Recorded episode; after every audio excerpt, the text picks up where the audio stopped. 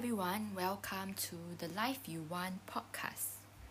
So, that day, a really sweet friend of mine delivered a postcard to me, and on the postcard, it is um, painted with beautiful swirls of blue and green and white paint, and it looks like beautiful waves crashing against the shore of a beach.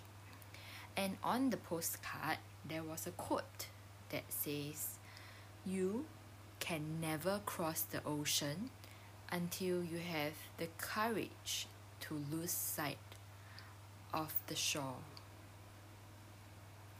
So, what are your thoughts on this? Let me read it again. You can never cross the ocean until you have the courage to lose sight of the shore.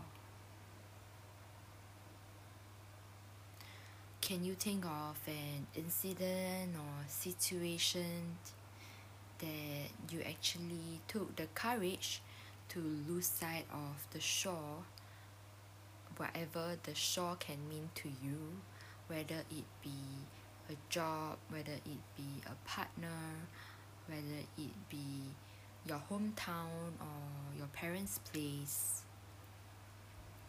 What is it that you had the courage to let go of and to lose sight of in order to cross the ocean? And in this case, what does the ocean mean to you? What is it that you are striving to cross in your life? Could it be a life that you want filled with surprises or a changing hometown? Or what is it that you are planning to cross the ocean?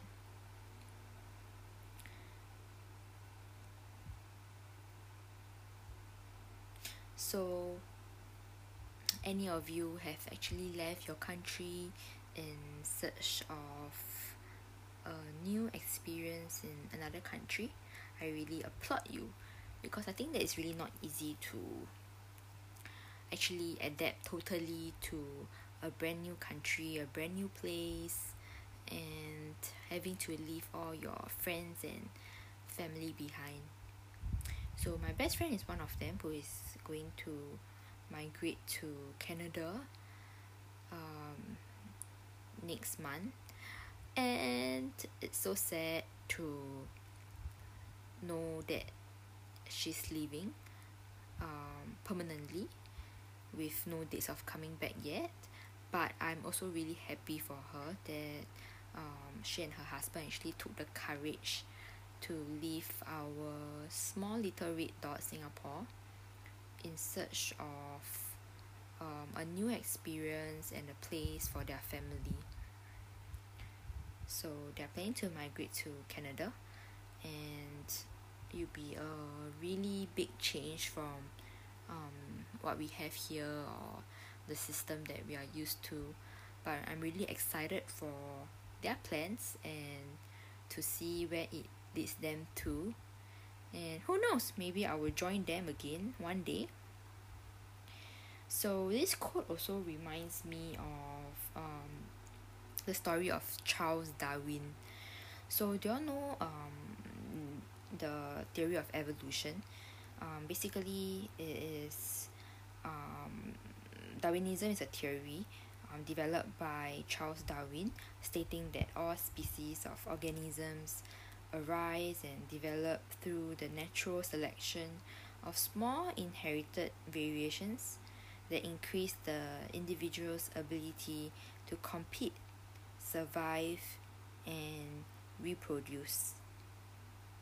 And I think this is so um, related to the environment. As the environment and circumstances change we as organisms are pretty resilient and we develop um, small little differences that allows us to survive. And those who do not evolve will then die off it's like the survival of the fittest. And even though it it seems like it applies to um the animal kingdom but actually is it also applies to us humans as well. Like if you talk about how in a class um harsh as it may be there's also a fight about the survival of the fittest where the people who get the good grades will then move on to the next grade and so on. And um I'll go on to a more gifted program. Or if you are talking about um those businesses uh in during the COVID season there's also a fight about um the survival of the fittest or who can adapt to all the changes in order to survive. Yup. So that's just a side note so I actually want to share about how Charles Darwin um really does lose sight of the shore in order to um cross the ocean.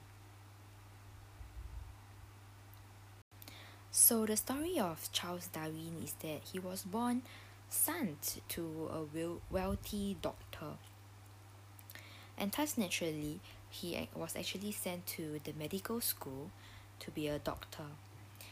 However he found all the lectures really dull and boring and he didn't really like studying. So he actually neglected his medical studies.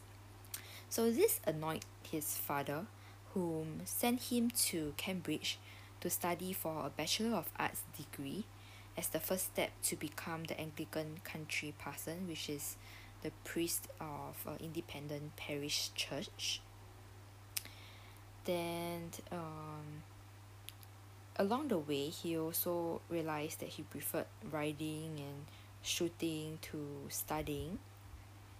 And even though um in his final examination he did well and he did come tenth out of hundred and seventy eight candidates for the ordinary degree so I guess he was slightly set to go on a path of being a parson but a turn of events is that after um returning home on August he actually found a letter proposing for him to be a naturalist for a place on the Beagle with a captain who emphasized that this was a position um for a gentleman rather than a mere collector. So the ship was planned to leave um on an expedition to chart the coastline of South America. And at first his father objected to his son's plan but um thinking that it was a waste of time. But Darwin was very excited about it and so he jumped in into this voyage. And instead of two years this voyage began on 27 December 1831 and it lasted almost five years. And during this time in the sea Darwin actually spent um his time on the land when the ship actually reached the shore and he spent his time on the land um investigating all the geology and making a lot of natural history collections and he kept a lot of notes of observations his speculations and also sent back his specimens um back to Cambridge including um letters and um his findings about what he discovered along the way. So it was because he jumped in and he just devoted himself totally to examining specimens after specimens at different places for the whole of five years that he managed to collect enough data in order to form a framework around the theory.